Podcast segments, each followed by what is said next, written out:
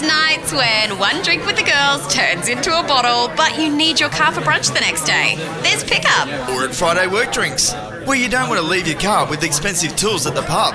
There's pickup. Don't miss out on the fun. Get a pickup. Simply book on our app, and we'll pick you up to drive you and your car home. Two drivers arrive, one drives you home in your car, and the other driver follows. Download the Pickup app today. That's PKUP and wake up worry free. Hi, I'm Macaulay Jones. Dick Johnson from DJ and you're on Inside Supercars. From the racetracks across Australia, and here's Inside Supercars. Welcome to Inside Supercars. We are joined with a man who is full of beans, full of energy, and ready for a new season because Gary Jacobson is joining a new team. Your best chance yet to shine. Gary, welcome back to Inside Supercars. Yeah, thanks for having me. It's been a uh, an awesome journey as uh, we've seen my results improve over the last couple of years, and obviously a big a big jump, obviously in the last four or five rounds or so last year. So to continue my second year with uh, the Holden Commodore, it's actually exciting for me to hit the ground running again and in this season. Uh, have you named your car? Because I feel that, you know, coming into your second year together, you should well and truly be joined at the hip with a name for your, your dear love. Yeah, I don't know if I'm unique in that way. I've, I've never really named cars. Maybe it's maybe I need a, a bit of discipline from you, Tony, about uh, building that connection with the car and, and naming it. I don't know, like I, I've always been commented as I'm, I'm, hard on the gear and I haven't even named my car from mechanics and things like that. So I don't know, maybe I need to you know get with the trend and start naming my, my race cars. But um, yeah, I'll have a think about that over the next couple of weeks or so. I might come back to you on that one. Okay, a very quick one. Um, when uh, obviously in the time when Peter Brock was still around, one of his first cars with HRT when he rejoined them was called Beth. John Faulkner subsequently got that car, and it was the one that Ryan McLeod drove in the Konica series when it started in about 2000.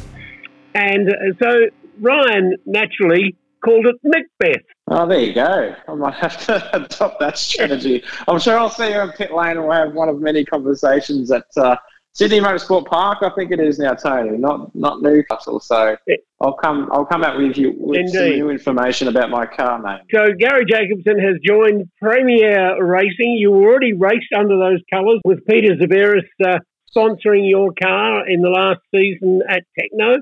So um, when did you first meet Peter? Uh, the the connection started with Peter being my naming rights sponsors, which was uh, set up last year through John Webb and. Um, I saw him very briefly at the first round at Bathurst last year, and uh, yeah, I remember that it was uh, it was all on. It was very busy for us the first round of the year because um, you're used to getting to Bathurst when you're you're warm and, and ready to go with the enduro and that, and that being our first race of the year, they were always trying to make it very simple for the drivers at round one. They didn't want us uh, to be doing too much more than just focusing on keeping the cars off the fence for the first round of the year. So was a very short, brief chat, a couple of photos, and then I think when we got to Townsville, it was like the middle of the season, just before we had that big break from COVID, before we headed to Sydney Motorsport Park. Uh, I had a chat with Pete Xiberras about how I really wanted to improve and how I had a couple of strategies in mind on how I could expect more from the car with the Triple Eight connection that we had, and and and wanting to make sure that we started asking more of that relationship with Triple Eight, and then also myself. I said to him, I said, I've got a lot I reckon I can work on as well. I've never been, um, I've never really got any driver coaching before from Paul Morris, and I knew a lot of other drivers had had some coaching at Norwell, uh, like Anton, Broc Feeney, Brodie Kostecki, even Shane Van Gisbergen himself. So I thought, I really want to talk to this guy and make sure that we've got a good understanding of what budget we needed to to finish the rest of our season off with a big bang. So um, yeah, we, we had a chat at Townsville, got to know each other, and, and and our understanding of what we think could bring success. We had I had a big long list of things that I've worked with my mechanic and my engineer about that I wanted to bring. I thought were were fast fixes um, or quick fixes, and then things that I thought had that mid COVID um, situation that we were struggling with to continue the calendar. Uh, I thought, well, this just brings opportunity. So I spoke to him about a, a big list of things that I'd collaborated with my team, and he agreed with a lot of it. And uh, I think that relationship sort of got a lot stronger from there on after Townsville double header. Because one of the interesting things for you is that not only are you going in with the same car, albeit totally refreshed, but also you've been able to secure the same engineer for 2022, and that being Tim Newton. Yeah, I, I got along with Tim really well. I guess growing up, probably had similar childhoods. We always went for AFL football teams and, and things like that. And I, being a Shepparton boy in the country, I used to go in and out of Melbourne and experience that lifestyle growing up as a kid and, and that suburbia. I've, I've worked for Michael Ritter at Bayswater North, which you're very familiar with, Tony. And I, I think we knew all the some old faces like uh, Les Small and, and those sort of guys that Tim had worked with, and I used to deliver a lot of parts for Sonic to Les Small. So we got along straight away with just talking about things maybe about motorsport that was that, uh, that had nothing to do with motorsport at first. Um, I knew of Tim in sort of a racing engineer perspective through Matt Stone Racing, and he was in charge of um, the I think it's called the Super Light program or something like that, where they he worked with Zane Goddard and and Jake Kostecki, and I was so impressed with him because he he had to handle such young and inexperienced kids in in a super in their first year in a supercar, and they didn't have a lot of continuity. One would be in the car one round, and the next the next round, and they'd always have um, like a, a bit of a break between each round, and he had to handle that and the momentum that they might have lost after being in and out of the car all year. And I just thought he did a really good job. Um, and yeah, just debriefs with him at Matt Stone Racing. And we were still looking for an engineer, a permanent engineer to play that role at Tekno last year. And, and yeah, I think his name came up and we went from there. I think probably had the most success we've ever had working with him. And it was not all about the knowledge of the racing car and my feedback. I think he was just a really good people person that seemed to help me relax a little bit more and, and enjoy my racing and, and probably get through the tougher weekends that bit better. And when a weekend came along, we, we didn't find that we were up and down in our focus and our enjoyment of the sport. We were very level with one another and we enjoyed each round, whether the results were up or down. Um, so, yeah, I think he just opened a new chapter in my career that I really enjoyed last year. And um, yeah, I, I couldn't see any reason why not to continue it again this season with him. You've driven some very experienced and established teams in ProDrive and the Kelly's Nissan team and Matt Stone's. Now you're in the ground floor on a brand new team with uh, everything being set up. That it must be pretty exciting for you to have that opportunity to be setting sort of the way in which we do things. To say, no, I don't think we should do it that way, but be able to direct things with a little bit of seen that way. Yeah, you're right. I've been really lucky. Um, I suppose when I was in the biggest teams, it was always when I was in my junior ranks, like Super 2 and those sort of categories. And my role in those teams was not, not to say too much, um, put down a good lap in qualifying and, and thank them for all the technical support that they had given me from, you know, ProDrive when they'd already won a championship in the FGX. Um, oh, I guess my role was to just make sure that their their hard tire compound car setups were still in tune and in check while they were going through their soft tire compound stuff more often with their program main too. I, I really just got to focus on being I think just a linear role, just a driver in a way, and and the car setup sheet was what it was, and we didn't really defer too much away from that. Um, now, as you as I get a little bit older, I'm, I'm turning 30 this year. I guess I've grown a little bit more in my confidence just by having that bit more experience and being um, prone to different racing teams and seeing different development from the Nissan Altima to Ford FGX to the Holden ZB Commodore. It's um, you, you, you, can grab strengths and weaknesses from each of those cars and each uh, each different team engineering philosophies, and you can actually start talking about what you learnt in with the history of past tracks that you've been and to and from. And I, I guess it's just um, I've got to that stage now in this team where I'm working alongside Chris Pither, where we're, we're both really hungry. We've, we've, we've had a lot of success in Super 2 and some success in main game, but never really got to that top five level before.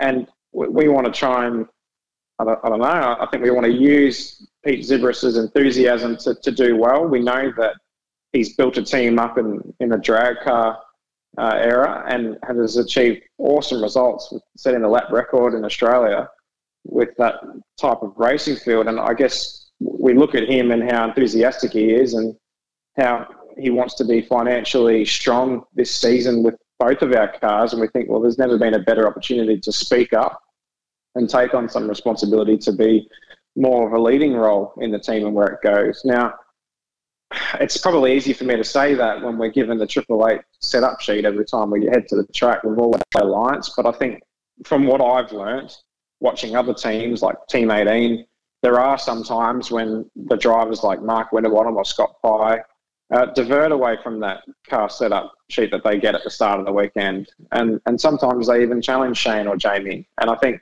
that's become a, an expectation for some teams where we go to different tracks where, I don't know, maybe the Mustangs, are, they have the advantage, like uh, at the high speed tracks, maybe Tailem Bend, where they have what we think is a little bit more aero there, and then we have a bit more straight line speed at tracks like Bathurst.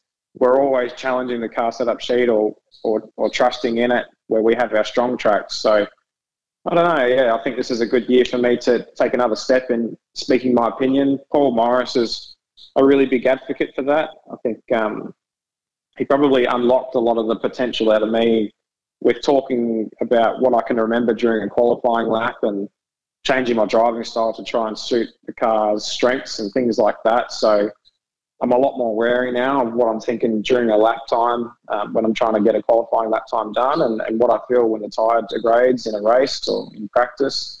Just seem to be a bit more aware of what's going on around me. So there's never been a better time to challenge myself and take that next step.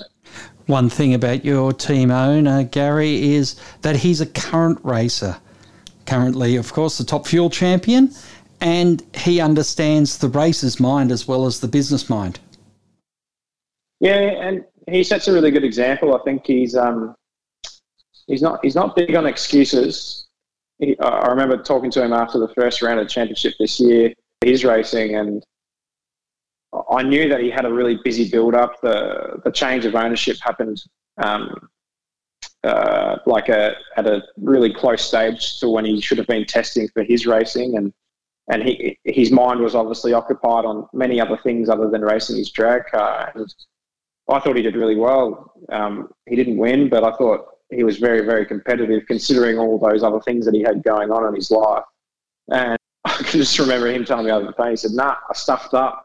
I should have done a better job. And he, he explained to me a couple of the intricate details that go on with what he does with his racing. And I'm still learning a lot of it too. And I just noticed that um, he took a really big chance then at, at just showing me what he and what oh, I suppose he's trying to show me and Chris Pither what the standard is. And, and as drivers, we always sometimes might not get the result. And we're, we're competing in a really competitive um, category where, you know, top 10s, top 15 sometimes are what we're aiming for as goals. And if we don't get there, I think it's really easy to lose track of you know, whether it's a driver that needs to improve or whether it's the car setup. And he, he seems to be the type of driver that sets an example that he takes a lot onto himself. Now, I know on a team that, you know, you got to make everything work. You got to work well with your mechanics, your engineers, all the people in the office and administration and things like that with organisation. But um, it was just, yeah, it, it, was a it was a big uh, learning curve for me to just hear him uh, tell me that he wants to do a better job on his own. So yeah, I thought it was um, a good standard to show the drivers for this season. Now, the, the one thing that I've already learned from the bit I've researched is Peter Xiberras is not only a highly successful businessman building up the premier uh, hire business uh, around Australia in a, in a, pretty short space of time, and uh, but not only that, but you know, as a uh, drag racer in double A fuels, of course, um, he's used to a business where standing in the shower ripping up notes. He doesn't rip up hundred dollar notes; he rips up five hundred dollar notes with the sort of speed that that money is uh, in in drag racing. Yeah, I guess it's um, he, he's highly motivated to to take on new challenges all the time. Like I, I wouldn't be surprised if there's other businesses that he's worked in that we would have no idea about. He's always busy. He Like he's always driving a truck till 2 a.m. somewhere when, geez, I have to admit, I'm thinking, how much energy has this guy got? But um, I think he's just got a, a terrific can do attitude and a relentless work ethic that uh, can't, I, I can't help but be motivated by that when he's around. I think he's he's the kind of guy that you know he expects you to tuck your shirt in, be presentable, make sure the floors are swept before you even get into the more complicated matters of racing teams or businesses. He he likes really honing in on the standards and the basics of of what shows and success and what success looks like. So yeah, I, find myself when when he's in the room and he's around, I, I, I want to be on my A game because I know that uh, that's the expectation he has and that's what he sets for himself as well. So I'm probably going to learn like a lot about my racing this year, but I'm probably going to learn a lot about life too. He's got a lot to teach uh, if you're willing to watch and listen. And uh, yeah, I can't wait to work alongside him this year. Well, enjoy it all, Gary. I'm sure that uh, given a, uh, you've got people in your corner who are well and truly rooting for you and hoping that uh, you'll pull off the success what we know you've got in you. Um, all the very best in your new role with a, a new team. Um, you're up in Brisbane and uh, ready for the year when you go testing in a few weeks' time.